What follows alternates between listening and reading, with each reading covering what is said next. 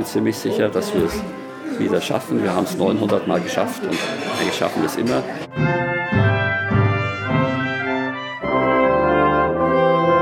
Wenn jemand sagt, Kirchenasyl wäre illegal, er sich gewaltig. Und wenn er sagt, es wäre völlig legal auch. Das ist im Graubereich. Wir wollten nämlich als Ältestenrat nicht entscheiden, ohne zu wissen, wie die Gemeinde sich äh, dazu äh, verhält.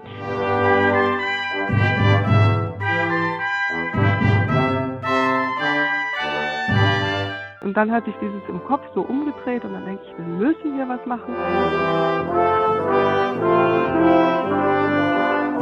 Es gibt drei ähm, Gefängnisse in, in den Niederlanden, einen bei Rotterdam, einen auf Schiphol bei Amsterdam und einen hier in Zeist.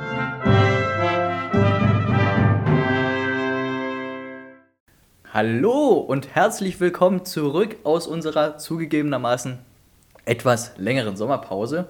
Wir begrüßen euch ganz herzlich zurück zu unserem Lammgeplauder-Podcast. Ich bin Leo, ihr kennt mich schon von der Werkstattfolge und gegenüber von mir sitzt der. Der Johann sitzt hier, ihr kennt mich ja aus der allerersten Ausgabe des Lammgeplauders. Wir haben vor einem Jahr über Weihnachten in der Brüdergemeinde gesprochen. Ja, und tatsächlich sieht es in diesem Jahr ähnlich aus wie im letzten Jahr. In einigen Gemeinden gibt es gar keine Weihnachtsgottesdienste, andere machen es draußen oder mit Anmeldung. Ja, tatsächlich sind wir noch nicht so ganz durch mit der Pandemie, aber natürlich gibt es auch dieses Jahr wieder, wie letztes Jahr, auch ein vielfältiges Online-Angebot über die Feiertage. Einige Sachen waren gestern schon oder heute als Stream zur Verfügung. Ähm, andere Sachen könnt ihr euch noch im Nachhinein anschauen, zum Beispiel ein Krippenspiel und eine Wohnzimmerkirche aus Neugnadenfeld. Alle Links dazu gibt es natürlich wie immer auf ebu.de. Du, aber Johann, wir haben auch was zu feiern. Wir haben was zu feiern? Ja, wir feiern nämlich heute eigentlich auf den Tag genau ein Jahr Lammgeplauder. Und pass mal auf, ich mach, wir machen es uns ein bisschen gemütlich hier im Aufnahmezimmer. Ne? Ich mache jetzt hier die Geburtstagskerze an. So. Ah. Ein Jahr. Da, wunderbar. Ja, ein Jahr Lammgeplauder, Johann. Und wir haben für diese Folge einiges vor uns. Da haben wir es uns ja jetzt hier richtig gemütlich gemacht und dann können wir auch eigentlich direkt hier in die Geburtstagsfolge starten.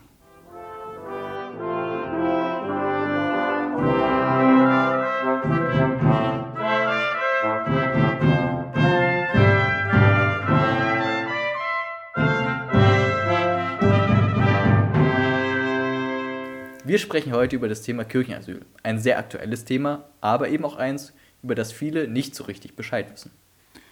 Stand November dieses Jahres befinden sich in Deutschland mindestens 553 Personen im Kirchenasyl. 110 davon sind Kinder.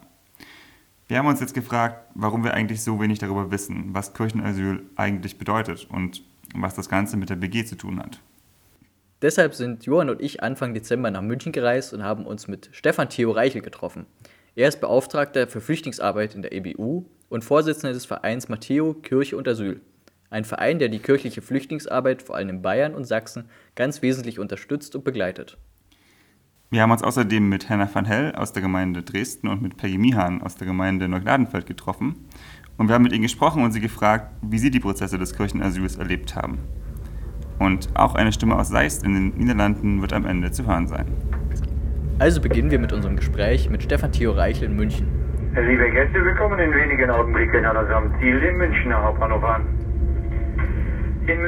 Unsere erste Frage an ihn war, was seine Aufgaben als Flüchtlingsbeauftragter der EBU sind.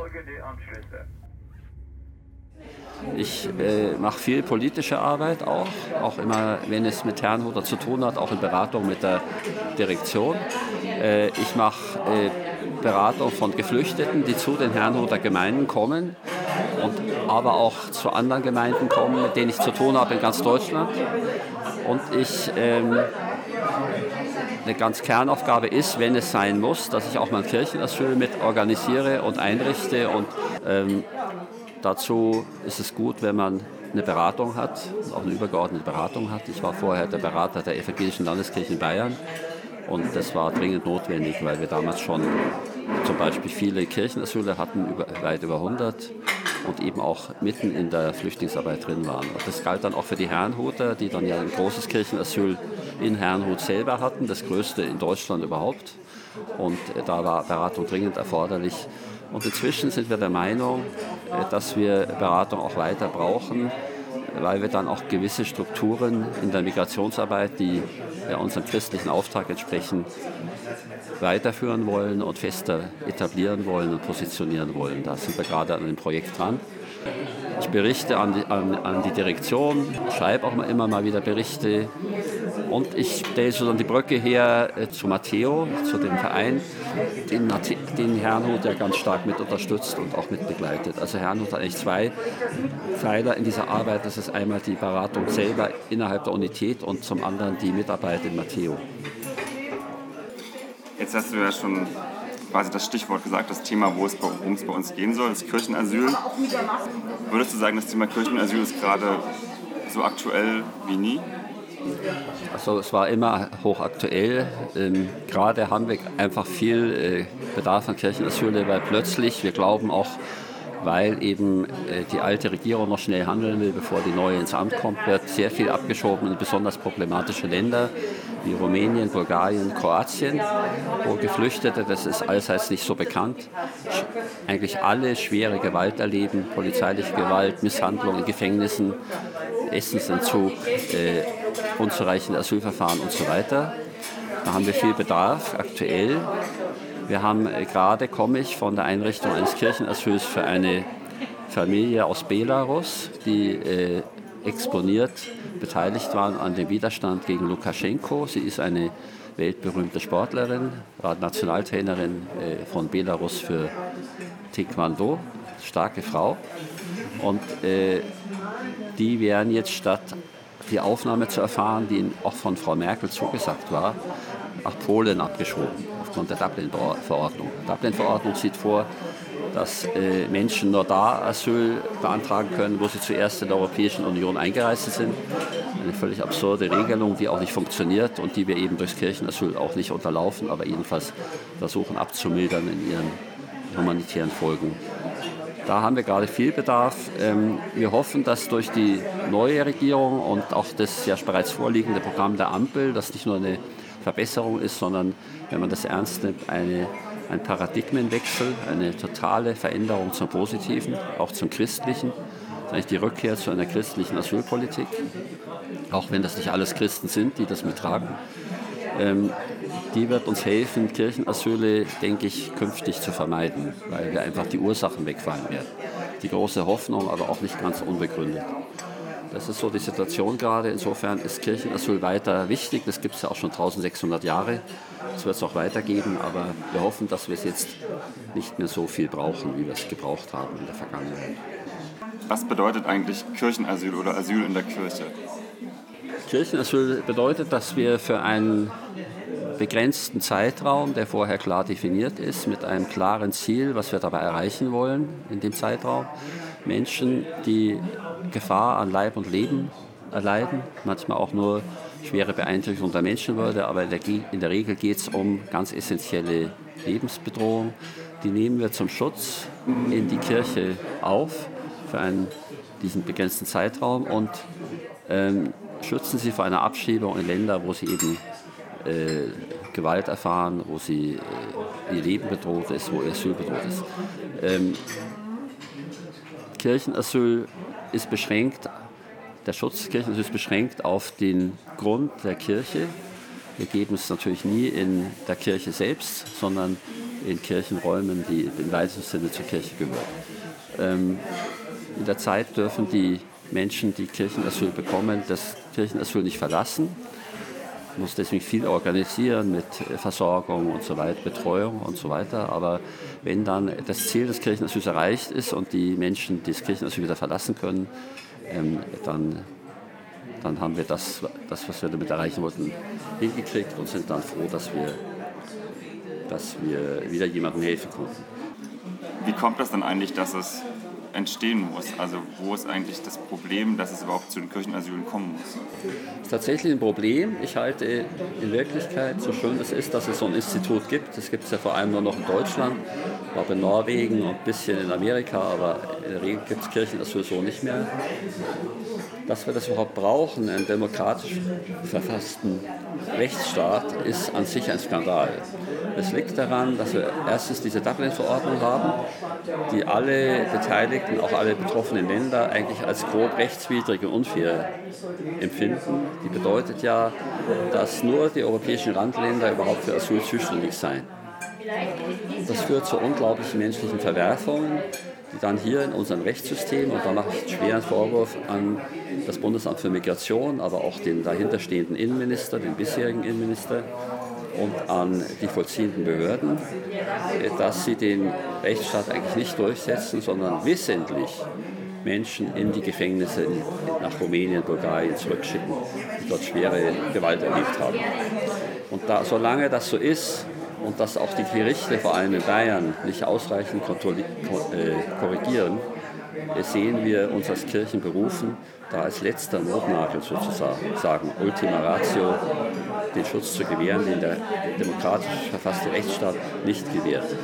Ähm, ich kenne gut einen, einen hohen Richter hier, der sagt mir, er ist froh, dass es Kirchenasyl gibt, weil wir nicht unfehlbar sind und weil viele unserer rechtlichen Leitlinien und auch manchmal Gesetze grob rechtswidrig sind. So haben wir ein Korrektiv für einen kleinen ausgewählten Kreis nur, aber immerhin ist es für uns auch ein Reminder, dass wir wieder zurückkehren müssen zum Rechtsstaat. Das deutsche Asylrecht hat sich vom Rechtsstaat weit entfernt. Das ist der Hauptgrund, warum wir Kirchenasyl machen und machen müssen. Könntest du das kurz ein bisschen ausführen, dass sich das Asylrecht vom Rechtsstaat entfernt hat? Das kann man an vielen Dingen äh, festmachen. Es fängt damit an, dass der Paragraph 16 Grundgesetz, der ja eigentlich ein umfassendes Asylrecht garantiert hat, faktisch ausgehebelt wurde in der, in der Form, dass man gesagt hat, Anspruch auf Asyl hat man in Deutschland nur noch, wenn man nicht vorher in einem Land war, wo man auch hätte Asyl beantragen können. Das ist eigentlich fast immer der Fall. Nur deswegen ist die Anerkennungsquote wegen 16a ist heute so gering. Die AfD versteht es nicht, wie vieles andere nicht, und sagt, die Zahl der Asylanerkennung in Deutschland ist unter 1%. Das liegt aber einfach daran, dass der Asylparagraf mit Asyl gar nichts mehr zu tun hat. Dann greift die Genfer Flüchtlingskonvention, aus der Deutschland nicht einfach austreten konnte, und die wird eben nicht umfassend umgesetzt. Es fängt damit an, dass das Innenministerium als Bundesamt für Migration, das jeden Asylantrag ja prüfen muss und soll, äh, anweist, lehnt möglichst viele ab. Wir wissen, dass de Maizière, jetzt Kirchentagspräsident nächstes Jahr von, unserer, von der evangelischen Kirche, de Maizière Weisung gegeben hat, drückt die Anerkennungsquote der Afghanen auf 40 Prozent. Sie war vorher bei 70, 80 Prozent. Äh, das ist, jeder, der das hört, merkt, das kann was nicht stimmen. Äh, die Iraner, eine der schlimmsten Diktaturen der Welt, haben derzeit eine Anerkennungsquote von 20 Prozent. Äh, die Syrer, die zwar alle hier bleiben, haben eine Anerkennungsquote von 56 Prozent und so weiter. Daran können Sie sehen, dass das Asylprüfungsverfahren überhaupt nicht funktioniert. Nicht, weil sie so schlecht sind, sondern weil sie Weisung haben, es nicht umzusetzen. Die Hälfte aller die Hälfte aller negativen Asylbescheide des BAMF werden von Gerichten in Deutschland aufgehoben. Das ist unfassbar. Das ist in Wirklichkeit eine normale deutsche Behörde. Wenn eine Baubehörde, das erzähle ich immer gerne in meinen Vorträgen, in Görlitz oder irgendwas sage ich, wenn hier die Baubehörde in Görlitz 5% ihrer, ihrer ähm, Bescheide aufgehoben bekäme, wäre das das Ende des Bauschiffs. Es gibt Behörden, die haben null Toleranz. Das, äh, es gibt Behörden, wo jede Ablehnung von Gericht ist Vorlage beim Direktorium, also alleroberste Ebene. Und das BAMF leistet sich das, weil sie vom Innenministerium so angehalten werden, falsche Bescheide auszustellen. Im neuen Asylvertrag, äh, vom Koalitionsvertrag, steht ganz oben, stand bei uns übrigens auch ganz oben, steht ein äh, Grund, die Grundrechte und die Asylrechte müssen wieder, in der Flüchtlingskonvention müssen wieder zur vollen Geltung kommen. Das ist also ein Paradigmenwechsel. Vorher war, es ist zwar nirgends aufgeschrieben worden, vorher war das Diktum, hebelt Asyl, wo es geht, aus und wendet es nicht an und macht Barrieren, dass die gar nicht hierher kommen. oder wenn unser Asylrecht so offen ist, dann kommen die alle her. Also solche auch sehr trivialen und banalen äh, Annahmen, die durch nichts gerechtfertigt sind, also dieser sogenannte Pull-Effekt. Großer Vertreter de Maizière. Solche abgehalfterten Politiker sind ja dann öfter auch mal fähig zur Reue und zum Nachdenken, wir als Christen sowieso. Ja, er hat, ich habe Reue getan. Ich bereue, sagt er vor drei Wochen, ich bereue, dass wir damals 2015 die Grenzen geöffnet haben. Äh, weil äh, wir haben uns von der Macht der Bilder überwältigen lassen. Und dadurch ist ein Sogeffekt entstanden. So wie eine Toilettenspülung. Der Inhalt und die Diktion sind unmöglich. So, wenn wir solche Innenminister hatten und gerade noch einen haben, muss man sich wundern, wenn unser Asylrecht nicht funktioniert. Weil das auch ein Rechtsanspruch war übrigens, die Öffnung der Grenzen. Das war ein Rechtsanspruch. Also das ist der Hintergrund. Und wir hoffen sehr, dass wir jetzt wirklich die große Wende kriegen und dann hoffentlich der große Fokus sein wird auf Integration. Das steht übrigens auch so drin, dass die Menschen, wenn sie herkommen, vom ersten Tag an Angebote zur Integration kriegen, aber auch Druck dafür kriegen. Und dass Menschen, die am Ende, dann kann man das auch legitimieren, wenn am Ende sie keinen Schutz brauchen, nach vernünftigen Asylverfahren, und sie die Integration nicht geleistet haben, dann sollen sie auch zurückkehren. Bin ich ganz fest davon überzeugt. Und zwar aber dann nicht gefesselt an Händen und Füßen, sondern mit vernünftigen Rückkehrprojekten und so weiter. Und wenn man so eine Asylpolitik bekommt in den nächsten halben Jahr, dann ist viel gewonnen und dann, auch dann sind wir, jetzt bin ich wieder bei meiner Funktion als Herrnhuter Berater, dann wird unser Fokus noch mehr und viel mehr sein können auf Integrationshilfe. Ja, die große Wende würde dann quasi auch bedeuten, dass Kirchenasyl eigentlich gar nicht mehr nötig wäre. wäre also wir dürfen das Instrument oder das Institut äh, nie ganz beerdigen, weil es können immer mal wieder neue Zeiten kommen, wo wir es wieder brauchen. Aber wir werden es nicht mehr brauchen und das ist ja auch gut so, wenn der demokratische Rechtsstaat auch äh, die Rechte seiner Bürger und auch der Menschen, die hierher kommen, das Grundgesetz gilt ja übrigens nicht nur für Deutsche, sondern für alle, die hier leben, äh, das ist das wieder garantiert, dann brauchen wir kein Kirchenasyl. Und was mich besonders freut, ist, dass die Herrnhuter Unität sich dafür so engagiert.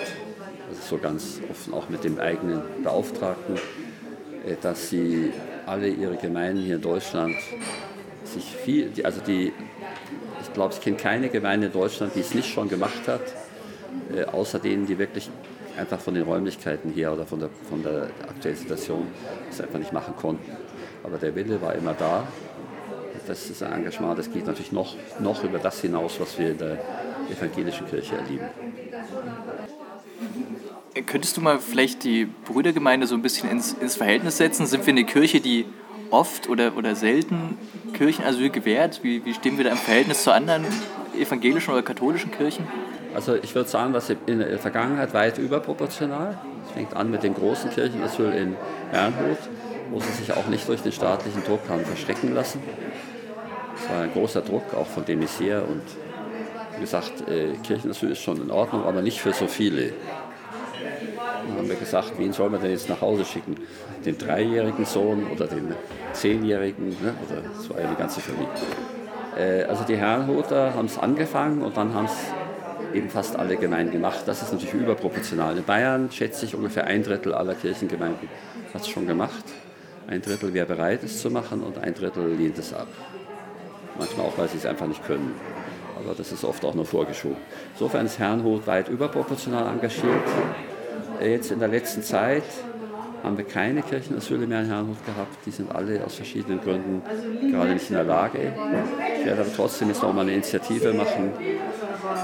Ich habe ja fast alle auch mal besucht, äh, noch mal zu fragen, wie kann man es dann doch vielleicht irgendwann mal wieder machen, wenn wir es wirklich brauchen. Ne?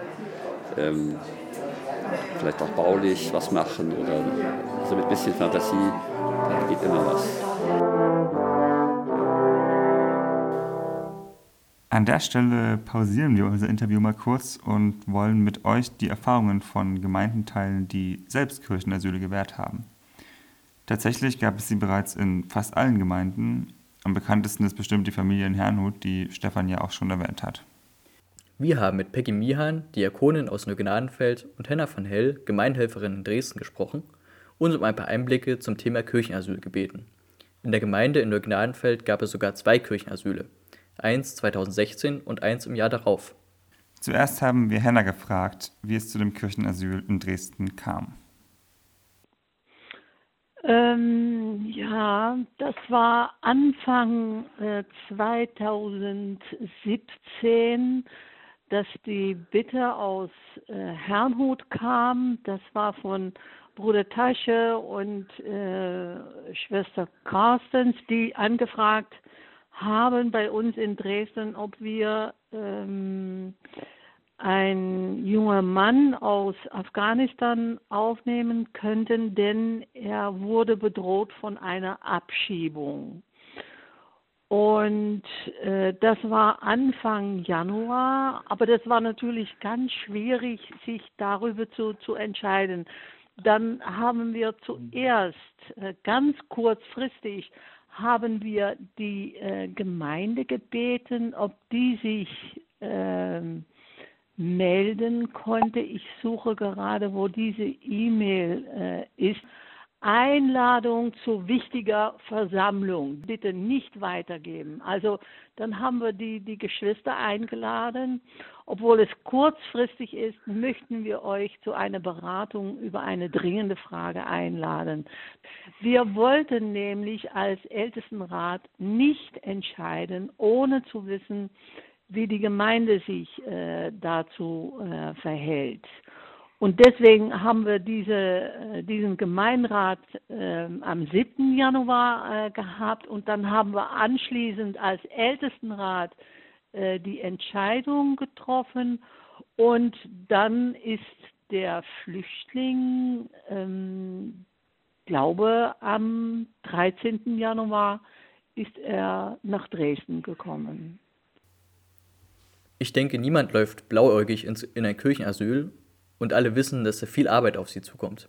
Peggy erzählte uns, wann ihr klar wurde, dass ein Kirchenasyl notwendig sein wird. Es ist so, du, du, also mir geht es, ich habe das vom Volker gehört, der sagt, pass auf, hier geht es um einen jungen Mann und so weiter und so fort. Und ich denke da, ja, warum können die anderen das denn nicht machen? Warum müssen wir denn das machen? Das ist so der erste Gedanke. Ne? Der, der wohnt doch hier gar nicht. Warum machen das die anderen nicht? Dann kriegst du mit, die anderen wollen das schon machen, aber die haben äh, irgendwie keine Möglichkeit. Und dann denke ich, ja oh Gott, wie soll denn das gehen? Und das schaffen wir doch gar nicht. Und was da alles dazugehört. Und also ich erlebe dann immer so, da kommt dann schon erstmal so ein Widerstand hoch, weil man hat ja schon genug zu tun und dann kommt ja noch mehr und so weiter. Und warum wir denn, gerade beim zweiten Mal, warum denn schon wieder wir? Aber in dem Moment, wo du, wo du ein Gesicht hast, wo du diesen Menschen kennenlernst. Das ist mir jedes, jedes Mal so gegangen. Oder wo ich bei dieser Familie war und gesehen habe, wie die da sitzen und wirklich so eine Angst haben, dass sie am nächsten Tag abgeschoben werden als Familie. Diese, wenn du, wenn du in so ein Gesicht guckst, also zumindest bei mir ist es so, dann, ey, dann ist die Welt, dann ist es plötzlich ganz anders. Dann sagst du, wir müssen hier was machen. So, das ist dann der, und dann hat sich dieses im Kopf so umgedreht und dann denke ich, wir müssen hier was machen. Und das ist ganz wichtig. Es geht nicht darum, das Recht, was wir in Deutschland haben, zu umgehen, sondern für mich äh, stehe ich immer noch dazu. Für mich ist das Kirchenasyl eine Möglichkeit, unserem Rechtsstaat dazu verhelfen, auch Rechtsstaat zu bleiben. Und dann geht es weiter, dann kommt natürlich Theo Reichle ins Spiel, dann sagt, dann sagen, schildern wir ihm den Fall und dann schaut er, hat das eine Chance? Ist das realistisch? Und in dem Moment, wo er, und das hat er jedes Mal gesagt, das ist realistisch. Wenn, wenn wir hier nicht helfen, dann passiert das und das und das so. Und dann denkst du, okay. Als sich Dresden dann für die Aufnahme entschieden hatte, fielen natürlich einige Aufgaben an. Naja, das, das Mittagessen, das war eigentlich täglich die, äh, die Hauptaufgabe und Dafür hatten wir äh, eine, eine Liste und äh, jede Woche oder alle zwei Wochen haben die, äh, die Geschwister, die haben einander getroffen und die haben dann so die, die Aufgaben äh, verteilt. Und weißt du, wir sind keine, äh, keine Ortsgemeinde. Also alle, die sich beteiligt haben, die sind äh, entweder für ähm, das Essen kochen oder für ähm, eine ja, Stunde ähm, als, als, als Freizeit mit ihm zu, zu verbringen. Die haben alle ihre Sachen zu Hause eingepackt und die hatten einen Weg, ehe die hier bei uns in der Oschatzer Straße äh, waren. Also das war vor fünf Monaten für unsere Geschwister äh, ziemlich eine, eine Herausforderung. Eine andere Aufgabe war, ähm, unser Flüchtling war schon Christ, als er hier in Dresden äh, landete. Aber die Anwältin, die hat gesagt, er wird bestimmt geprüft, ähm, ob er ähm, ja, innerlich konvertiert ist oder dass er das gemacht hat, damit seine Chancen äh, größer sein würden. Es gab auch eine Schwester, die alle Wochen hier kam und äh, Konfi-Unterricht äh, gegeben hat. Also das war auch nochmal eine schöne Aufgabe. Die Kirchenasyle in Dresden und der Gnadenfeld sind beendet. Die Gemeinde in Neugnadenfeld ist mit zwei Kirchenasylen inzwischen sehr erfahren. Wir wollten von Henna und Peggy wissen, was sie anderen Gemeinden für Tipps mitgeben können. Naja, es ist eine, eine, äh, eine wunderbare Erfahrung, äh, wenn das alles natürlich äh, positiv ausgeht, aber es ist auch wirklich eine, eine Herausforderung und ohne ähm, eine eine Gruppe, die, äh, die da hinten steht, die auch tatsächlich Verantwortung äh, übernehmen kann für diesen Behördenkram und, äh, und, und auch das Essen.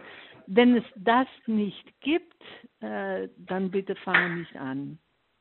Nichts im Alleingang machen, auf jeden Fall ähm, das, das ganz transparent machen mit allen Ämtern, mit eben auch mit unseren zuständigen Beauftragten für unsere Flüchtlingsarbeit mit ins Boot reinholen und äh, alles mit ihm absprechen. Jeden Schritt natürlich mit der Kirchenleitung, also das so transparent wie möglich hat.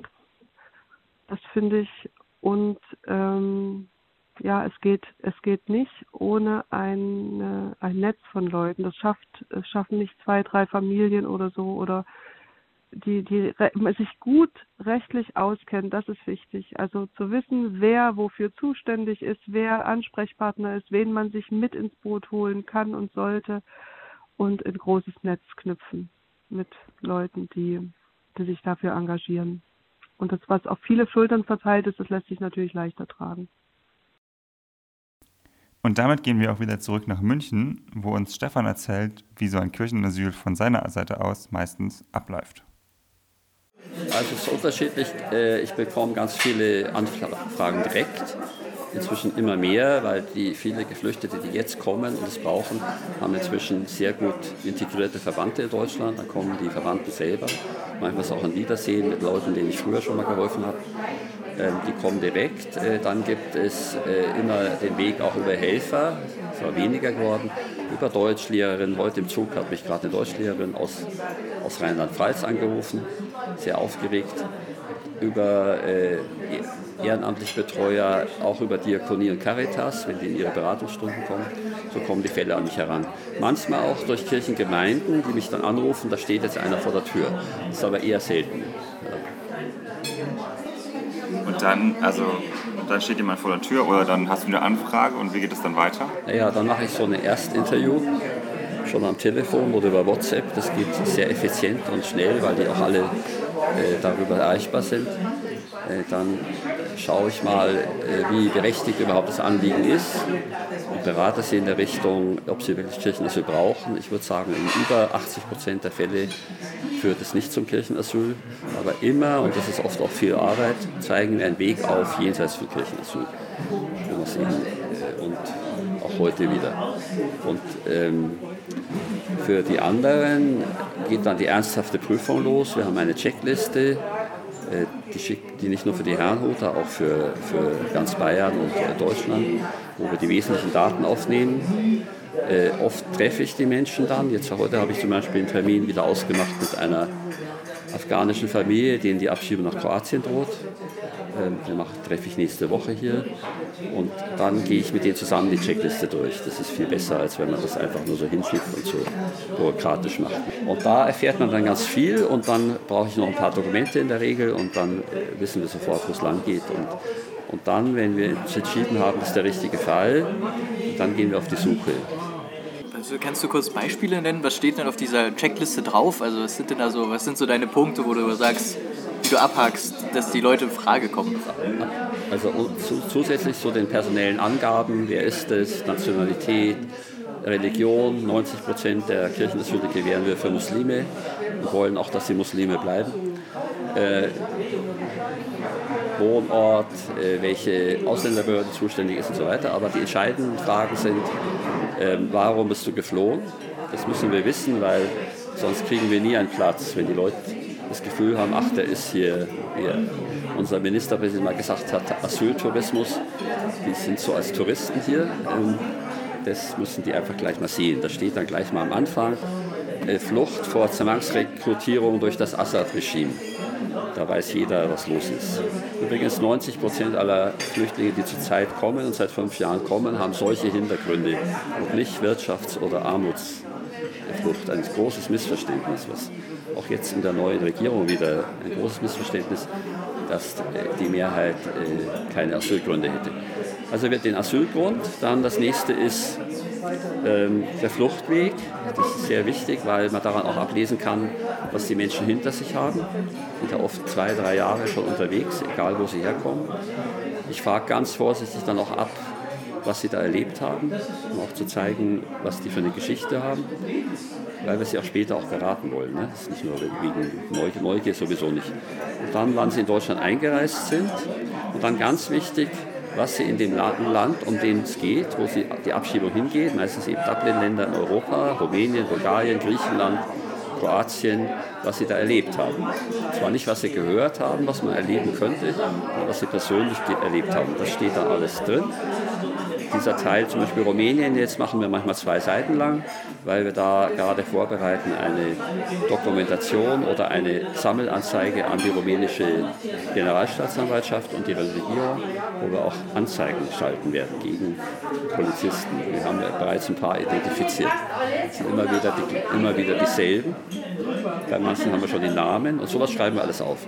Dann solche Geschichten versuche ich möglichst sachlich niederzuschreiben, nicht immer schreckliche Dinge, sondern einfach was passiert ist. Das wirkt viel mehr als jede, die Geschichten sprechen für sich. Dann müssen wir wissen, wann der BAMF-Bescheid, der Bescheid vom Bundesamt für Migration gekommen ist. Der negative Bescheid sind ja immer negativ. Ähm, wann das Gerichtsurteil gefällt wurde, wenn eins war und so weiter. Und daran können wir sehen, wie lange das Kirchenasyl dauern muss, sogenannte Überstellungsfrist Dublin vorbei ist. Danach sind die Leute dann im äh, deutschen Asylverfahren und das müssen wir genau rauskriegen. Das steht auch in der Liste. Dann steht drin äh, gesundheitliche Situation, viele sind ja schwer traumatisiert. Äh, da hilft auch so ein Checklistengespräch übrigens dazu, die ein bisschen aus ihrer Panik rauszubringen und so weiter, wie man es richtig macht. Dann fragen wir, und das ist immer der schönste Teil, den mag ich auch, mögen die am liebsten und ich auch. Wenn es dann am Ende der Schenkliste ist, dann kommt die Frage, so, ich kenne Ihren Fall, wir helfen Ihnen. Ich bin ziemlich sicher, dass wir es wieder schaffen. Wir haben es 900 Mal geschafft und eigentlich schaffen wir es immer. So, aber jetzt geht es weiter. Wenn das vorbei ist in der Kirche, was ist Ihr Plan? Was ist Ihr Lebensplan? Was haben Sie vorher gemacht? Was haben Sie bisher schon gemacht, um Deutsch zu lernen und so weiter? Das ist sehr spannend. Dann kommt auch diese totale Anspannung aus der Fluchtgeschichte und dem allen dann für alle Seiten wieder runter in eine schöne Zukunft. Ne? Das macht total Spaß, vor allem wenn man dann später mitkriegt, dass sie es tatsächlich dann so machen. Sehr oft. Also Kirchenasyl, dafür machen wir es nicht, ist auch eine wunderbare Integrationsmaschine. Äh, Von den 900 Kirchenasylen, die ich betreut habe, habe ich Kontakt zu, ich denke bestimmt 600 noch. Die meisten sind was Gutes geworden und alle sind noch hier. Ja, du meintest gerade eben, gibt es also keine Kirchenasyle in Brüdergemeinden. Ähm, wir haben uns natürlich trotzdem gefragt, wir als Jugendarbeit auch in der Jugendarbeit oder auch Gemeinden vor Ort, was können wir oder die Gemeinden quasi trotzdem machen, auch wenn wir gerade nicht mit einem Kirchenasyl konfrontiert sind? Matteo gibt es die Idee, dass wir, ähm, dass wir ein, ein Projekt machen, äh, erstmal in Bayern, also ein, ein Pilotprojekt, wo wir mal so ein Ideal von einer guten Integrationslandschaft aufstellen wollen. In einem Landkreis, wo es schon ganz äh, gut läuft, aber nicht optimal, also absichtlich nicht, nehmen absichtlich nicht einen, der so ganz hervorragend schon ist. Dann definieren wir ein Soll, sozusagen wie die Ideal sein müsste und dann schauen wir uns den Ist-Zustand an und dann schauen wir, kümmern wir uns um das Delta, sagen wir, was machen wir jetzt äh, mit dem, was noch nicht da ist. Wer leistet es, was macht Matteo, wer, wer bezahlt das und so weiter. Und als Ergebnis wollen wir dann vorweisen, so, schaut mal her, wenn man es so macht, dann funktioniert es. Macht es mal überall so. Und das hat die Benigna ein bisschen aufgegriffen und gesagt, ob wir jetzt nicht mal, das muss jetzt rangehen, dass wir ein Konzept erstellen, das muss nicht lang sein, für alle Brüdergemeinden, wo wir einfach mal abfragen, was macht ihr zurzeit so in Bezug auf Migrationsarbeit? Ein paar Vorschläge, was könntet ihr machen und was interessiert euch daran. Ich würde dann auch rumfahren, wenn es wieder geht, und einfach mit ihnen alles durchsprechen. Ohne die zu überfordern, aber mit, dem, mit der Message, und das, manche wissen die ja auch, dass dieses Thema die Gemeindearbeit un, unglaublich befeuert. Wir haben in der evangelischen Landeskirche in Bayern erlebt, dass es Gemeinden gab, die es gar nicht mehr gab. Die haben gesagt, uns hat es eigentlich nicht mehr gegeben. Also auf dem Papier schon noch, aber es ist niemand mehr in den Gottesdienst gegangen und wir hatten keine Leute mehr. Und durch die Migrationsarbeit sind wir wieder erfunden worden. Das haben die Brüdergemeinden, so wie ich sie sehe, kenne, alle nicht nötig. Aber es wäre trotzdem schön, wenn sie so ein Thema hätten, was sie neben anderen wichtigen Themen, Themen nochmal befeuern würde. Und wenn man da ähm, dann für jede Brüdergemeinde einfach definiert, das und das wollen wir jetzt mal in den nächsten ein bis fünf Jahren machen. Ne? Und dann mal schauen, was entwickelt sich da, ähm, wäre das gut. Und zwar dann ganz stark mit dem Schwerpunkt Integration. Und nicht so mehr so viel Kirchenasyl nur noch, wenn wir es brauchen. Was ich in Herrnhut so spannend finde, das habe ich schon am Telefon gesagt, dass so viele Junge dabei sind. Ne? Und das eigentlich ist das Thema was für junge Leute. Ist politisch interessant, es, da kann man direkt was tun mit jungen Leuten. Die meisten Geflüchteten sind jung, weil die übrigens nicht, weil sie so gut flüchten können, sondern weil sie als Erste im Fokus stehen. Das sind die Opfer. Die jungen Männer sind 90 Prozent der Opfer. Und auch junge Frauen. Aber das würde besser passen, als dass nur alte Omas in Bayern Flüchtlinge betreuen. Also das wäre eigentlich eine Arbeit der Jugend und, und die Ausrede, wir haben nicht so viel Zeit, weil wir so viel Karriere machen müssen und was weiß ich, lasse ich nicht gelten. Da muss man nur nach Sachsen fahren, wo, wenn es Flüchtlingsarbeit gibt, nicht kirchlich, sind es nur junge Leute. Oder nach, in der Schweiz, wo die hervorragende Flüchtlingsarbeit nur von jungen Leuten getragen wird. Also jetzt wollen wir mal vom, aufs Kirchenasyl kommen. Äh, ich weiß nicht, wie viele von euch in Ältestenräten vertreten sind. Oft gibt es ja auch so Jugendvertreter. Da ganz deutlich sagen, wenn das mal reinkommt, der Ältestenrat, das voll unterstützen. Erstens sagen, unterstützen in der Abstimmung, aber auch sagen, wir versuchen zumindest dann die Organisation und die Betreuung mit zu, mit zu übernehmen. Und das wäre eins. Dann äh, für die anderen Flüchtlingsarbeit einfach, ähm, wenn wir jetzt dieses Konzept umsetzen, ich muss es erstmal fertig schreiben, aber eigentlich ist es schon da, ähm, dass wir dann, wenn ich dann rumfahre, dann eben auch Jugendliche kommen in die Veranstaltung. Ne? Dass ich da nicht nur mit ein paar alten ältesten Ältestenräten sitze, sondern nichts gegen die, die sind tolle Leute, aber dass auch ein paar Junge dabei sind und äh, dass die dann überlegen, was von diesem Konzept können wir umsetzen ne? und was nicht. Ganz realistisch, gar nicht mal nur so idealistisch. Dann kann man ruhig sagen, ich würde das gern machen, aber ich studiere nicht in, mein, in meiner Gemeinde vor Ort und bin dann nicht und so. Vielleicht kann ich was anderes machen können auch was Politisches machen. Das ist natürlich auch was, was die Jugendorganisationen ja in vielen Kontexten machen, dass sie auch mal selber was schreiben dazu. Dass die Herrnhuter Jugend, ich weiß nicht, wie ihr euch nennt, dass die mal sagen, äh, wir unterstützen jetzt äh, diese Umsetzung der neuen, neuen Ampelprogramms, aber die und die Punkte wären uns auch noch wichtig. Sowas. Da kann ich euch gerne Material liefern. das wäre schön. Was wäre denn noch schön? Ähm, was wir überlegen, ist so im Rahmen dieses Konzepts, dass es eben auch Patenschaften gibt, also so informelle. wo Leute aus einer Gemeinde einfach sagen, ich kümmere mich jetzt mal um so eine Familie, die bei uns im Ort ist, oder um einen einzelnen Flüchtling, so einen jungen Mann oder eine junge Frau, ähm, dass die einfach hier weiterkommen, dass sie ein bisschen angedockt werden. Wir schlagen ja auch vor, das ist noch nicht umgesetzt jetzt, aber das, was klar kommt jetzt, ist, die großen Lager werden wohl verschwinden. Das steht drin im Koalitionsvertrag. Aber wir sind dafür, dass es dezentrale Unterbringung gibt, aber auch gelegentlich, wo es passt, auch private Unterbringung. Aber nicht, nicht in ihren eigenen Familien, weil das die, die, die Integration extrem behindern würde, sondern eben in geeigneten deutschen Familien. Da hatten wir schon viele Angebote aus evangelischen Gemeinden. Und wenn es da Angebote gäbe, auch in den Herrnhuter Gemeinden, dass jemand sagt, naja, meine, meine Jungs sind jetzt beim Studieren in Erfurt oder Konstanz, da brauchen wir die Wohnung nicht mehr. Ne? Oder so. Ne?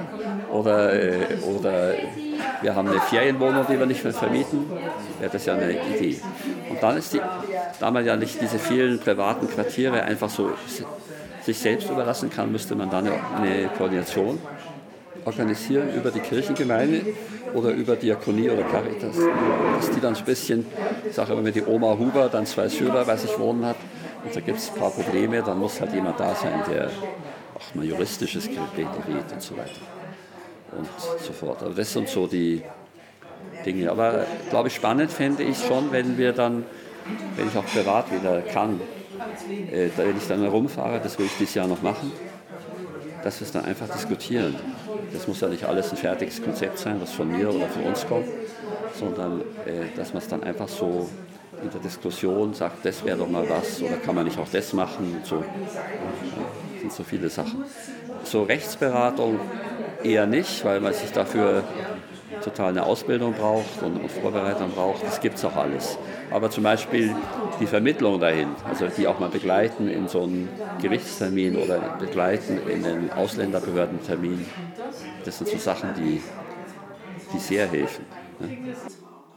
Ja, wenn wir noch mal zum, zum Kirchenasyl zurückkommen, es gibt ja viele Gemeinhelfer, Gemeinhelferinnen, äh, Ältestenräte oder so, die da sehr großen Respekt vorhaben oder die auch irgendwie Schwierigkeiten damit haben, weil es viele Unklarheiten gibt, ähm, weil die Leute ja auch versorgt werden müssen, weil das ja auch ein finanzieller Aufwand ist. Ähm, ja, was sagst du denen oder was, äh, was, wie nimmst du denen quasi die, diesen Respekt? Oder die naja, also bei den Herrenhutern eigentlich immer, komme ich ja immer vorher die Ältestenratssitzung und auch in vorbereitende Treffen und sage denen, oh, ich habe da eine ganze Präsentation, die, die halte ich dann auch immer, einfach mal eine halbe Stunde oder dreiviertel Stunde am Stück weil sich das Ganze dann im Ganzen erschließt. Also wenn man gleich sagt, jetzt fragt mal so, was ihr nicht so wisst, dann entsteht nichts. Dann kommt irgendeiner daher und sagt, ich habe im Internet gelesen, dass Kirchen das für streng verboten ist.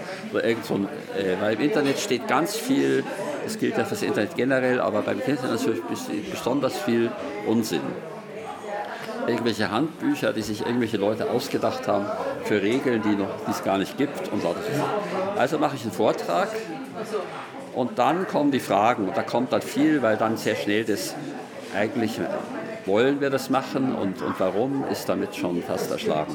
Da kommen oft nicht mehr viele Fragen. Das ist ganz interessant. Dann kommt immer sofort das Wie. Ne? Dann kommt das Wie. Wenn ich im Schwäbischen unterwegs bin, kommt ganz viel die Frage oder gleich, was kostet denn das? Und das Kosten ist nicht die große Sache. Das hält sich sehr in Grenzen. Äh, man braucht genug Leute, die, die, die Versorgung machen, also die da hingehen und so weiter. Also drei, vier Leute als Stamm müsste man immer garantieren. Und wenn mal einer davon ausfällt, muss man ihn ersetzen. Es gab auch in der Brüdergemeinde Situationen, wo es dann doch auf ein oder zwei Personen wieder zurückfiel, das Ganze auch auf die Pfarrer und Pfarrerinnen. Das ist nicht gut. Das ist dann aber auch die Aufgabe der Gemeindeglieder, selber äh, die Fahrer und Fahrerinnen zu schützen und zu gucken, das müssen die jetzt wirklich nicht machen, das mache ich selber. Ne? Also man könnte natürlich, wenn ich dann rumfahre, auch mal bei all, die haben ja alle mal einen Kirchenzug gemacht, auch nochmal noch mal in Dialog kommen, was ist denn damals nicht gut gelaufen und können wir das anders machen. Ne? Ich habe mich auch gefragt, wenn jetzt eine Person im Kirchenasyl ist, was hat sie denn eigentlich für einen rechtlichen Status oder auch für einen sozialen Status? Also gerade wenn es so um Krankenkassen geht oder sowas? Also die, in, in Bayern ist es völlig klar, aber es ist inzwischen auch bundesweit klar, dass die Sozialhilfe, der Anspruch auf Sozialhilfe gilt weiter, damit auch der Anspruch auf Krankenhilfe. Äh, wenn kleinere Krankheiten sind, dann machen wir das gerne informell, dass irgendein Gemeindeglied dann einfach der Arzt ist, macht es einfach so. Ne? Oder rechnet das als Spende ab, dass es macht. Aber wenn es eine größere Sache ist, äh, dann äh, müssen, und die Klinik müssen, sind sie auch weiter geschützt, aber dann springt die Sozialhilfe, der Staat ein. Das ist keine, keine Sorge. Sonst rechtlich sind sie natürlich weiter Menschen, die sich legal auf dem Boden der Bundesrepublik Deutschland aufhalten. Insofern stehen auch alle Rechten und Pflichten zu, mit allen Einschränkungen, die sie als Asylbewerber leider haben. Da ändert sich hoffentlich was. Ne? Also dieses nicht verlassen dürfen aus der Kirche ist natürlich kein Rechtsdiktum, aber sie schaden sich halt selber. Ich bin auch eher auf der Linie, sie schaden sich selber und wenn sie es tun, tun sie es halt. Es gibt aber durchaus auch Leute, die sagen, das ist jetzt verboten oder es gab auch schon, dass sie die Kirchen zugeschlossen haben. Das geht natürlich nicht. Das ist ein Freiheitsberaubung. Das ist die einzige Situation, was ich im Kirchenasyl wirklich strafbar machen kann. Ich habe äh, in einer Zeitschrift gelesen, da hat ein, ein Pastor geschrieben, ähm, der meinte, die Gemeinden haben eigentlich gar keine Wahl. Wenn sie ihren theologischen Auftrag erfüllen wollen, dann haben sie eigentlich eine Pflicht, mit Kirchenasyl zu gewähren. Würdest du das auch so sehen? Also gehst du da mit? Das ist eine, ist eine steile These. Ich bin ungern jemand, der mit dem ethischen Zeigefinger äh, da rumläuft und schon gar nicht in die Kirchenverstände läuft. Also sowas würde ich nie sagen. Ähm, das kann man schon theologisch begründen, aber sicher gibt es auch abweichende theologische Begründungen, die sagen, so weit geht es nicht. Ähm, natürlich wiegt es schwer, äh, Matthäus 25, 35. Insofern ist man da schon gehalten. Aber jetzt nur in der Adventszeit, ich war am ersten Advent im Gottesdienst, macht hoch die Tür. Ich meine, da ist ja der Auftrag definiert. Äh,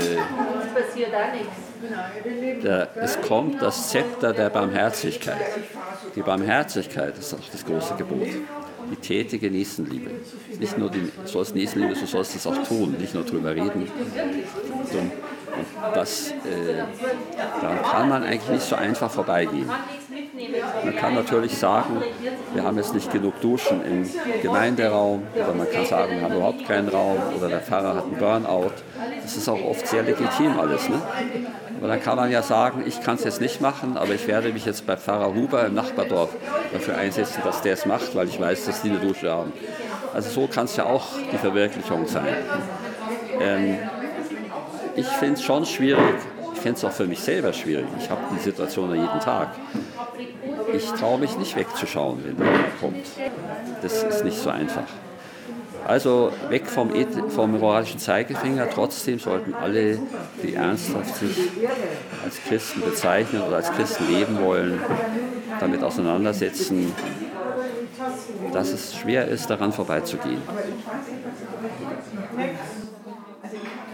Nun sind ja auch die Kritiker des Kirchenasyls sind ja nur zahlreich. Ich glaube, Thomas de Maizière hat ja damals das Kirchenasyl mit der Scharia gleichgesetzt. Ähm, was kann man solchen Kritikern, wie kann man dem begegnen? Wie kann man da, was, wie kann man sagen, dass das Kirchenasyl eine gute Sache ist? Naja, das ist jetzt nicht so schwer. Also mit Scharia hat sicher nichts zu tun, weil wir auch gar kein Kirchenrecht äh, mehr haben in Deutschland. Aber es hat einfach eine urchristliche Tradition. Es hat zu tun mit Matthäus 25, 35, der Umsetzung davon. Es hat damit zu tun, dass wir, unser Rechtsstaat im Asylrecht nicht funktioniert. Kann man so viele Dinge dagegen sagen. Ne? Man, kann's, man muss ihm auch leider sagen, äh, dass in der christlichen Ethik der Einzelne im Vordergrund und im Mittelpunkt steht. Und daraus leitet sich dann vielleicht mal das große Ganze ab, aber nicht das große Ganze und dann mit Rückschlüssen auf den einzelnen Menschen und mit ganz negativen Auswirkungen auf den einzelnen Menschen. Das kann er zwar als Nicht-Christ und als in seiner Rolle als Innenminister tun, aber er kann in keiner Weise das Ganze beides zusammenführen. Und ich bin ganz überzeugt, schon deswegen kann er nicht gleichzeitig die Rolle als nicht bereuender Innenminister und Kirchentagspräsident ausfüllen, weil er, weil er das nicht verstanden hat, dass er nicht als Christ gehandelt hat. Als, er kann sagen, ich kann nicht als Christ handeln, als Innenminister, das kann er sagen. Er kann nicht sagen, es ist christlich, was er tut. Und ich mache auch einen Vorwurf an alle Leute, die das einfach aus Bequemlichkeit unterstützt haben, ihn zu, zu wählen. Wenn man sich vor drei Wochen hinstellt und sagt, das ist ja AfD-Sprech, wir hätten die Grenzen nicht aufmachen dürfen. Ne? Eine Sogwirkung entstand. Da muss man nicht Christ sein. Man spricht über Menschen nicht mit Sog und Pull-Effekt und, und Welle und äh, Krise und so. Ähm, so abschließend, was wäre quasi dein Wunschszenario, wie es um das Thema Kirchenasyl weitergeht oder um das ganze Thema Flüchtlingsarbeit? Also mein Wunsch wäre, dass wir durch die Politik der neuen Ampel ähm, Kirchenasyle weitgehend nicht mehr bräuchten. Mein Wunsch ist aber auch, dass es weiter als ein, ein letzter Ausweg bestehen bleibt in der großen christlichen Tradition beider großen Kirchen seit 1600 Jahren, dass es so weitergeht und dass wir dieses wichtige Mittel auch für andere Zeiten ähm, äh, bewahrt wird. Ja, und ich wünsche mir sehr, dass die Herrenhuter ihre engagierte Rolle im Kirchenasyl weiterverfolgen und behalten. Das ist eine große, großartige Sache. Insofern bin ich gerne Herrnhuter Bruder geworden.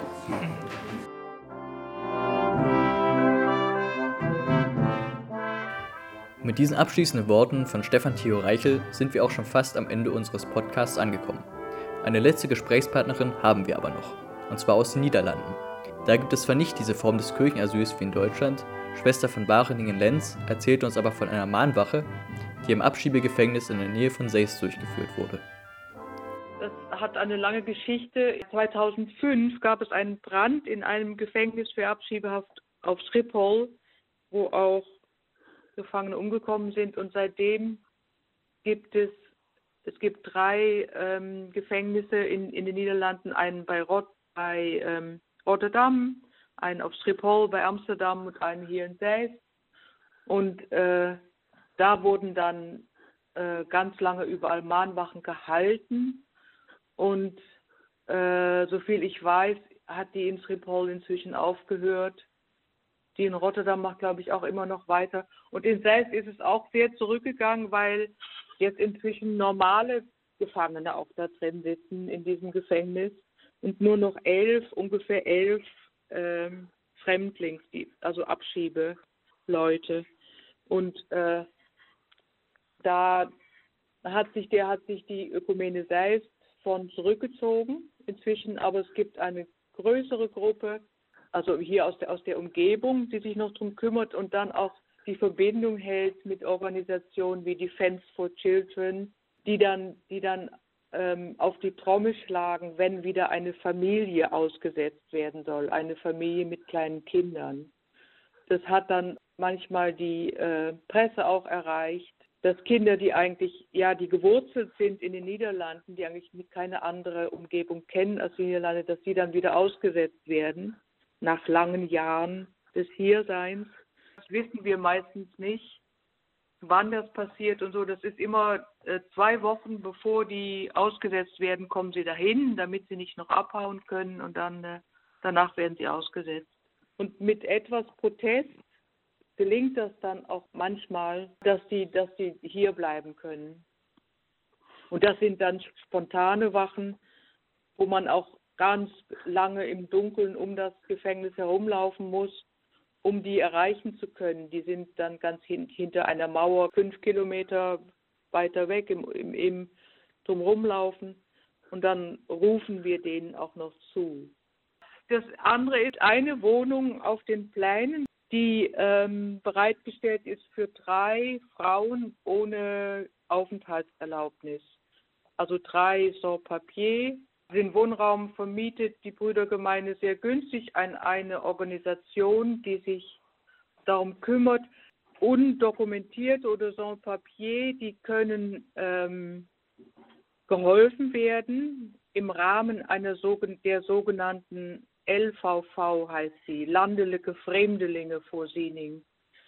Ähm, und das bedeutet, dass sie Tagegeld bekommen, dass ähm, Organisationen sich um sie kümmern können, die ihnen dann auch Wohnraum geben. Und in unserem Fall von dieser ähm, Stiftung Flüchtlingskinder Kinder heißt sie in Drieberge, die kümmert sich auch um Schulen für Heranwachsende, also für, für Jugendliche und für jungvoll, jungvoll äh, Wachsende.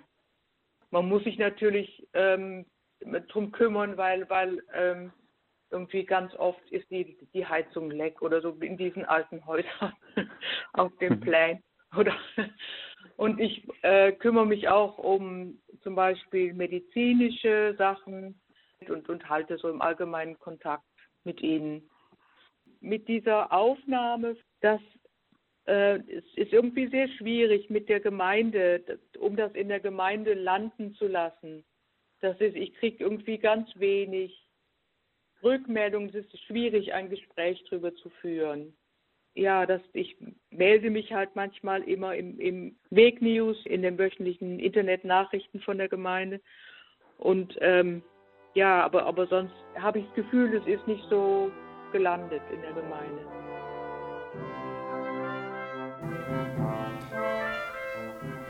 Damit bedanken wir uns natürlich auch nochmal ganz herzlich bei all unseren Gesprächspartnerinnen und Partnern, bei Stefan Theo Reichel, bei Hannah van Hell, Peggy Mihan und jetzt gerade zum Schluss bei Brigitte van Wacheningen-Lenz.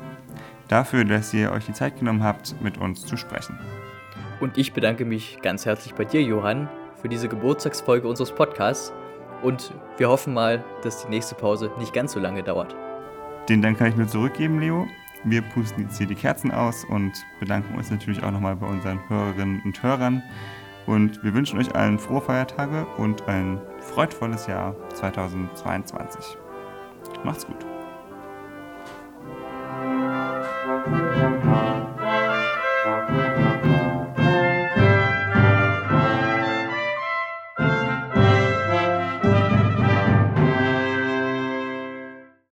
Dann bin ich mit dem Fahrrad mit ihm äh, die Elbe entlang gefahren und das war so was Schönes.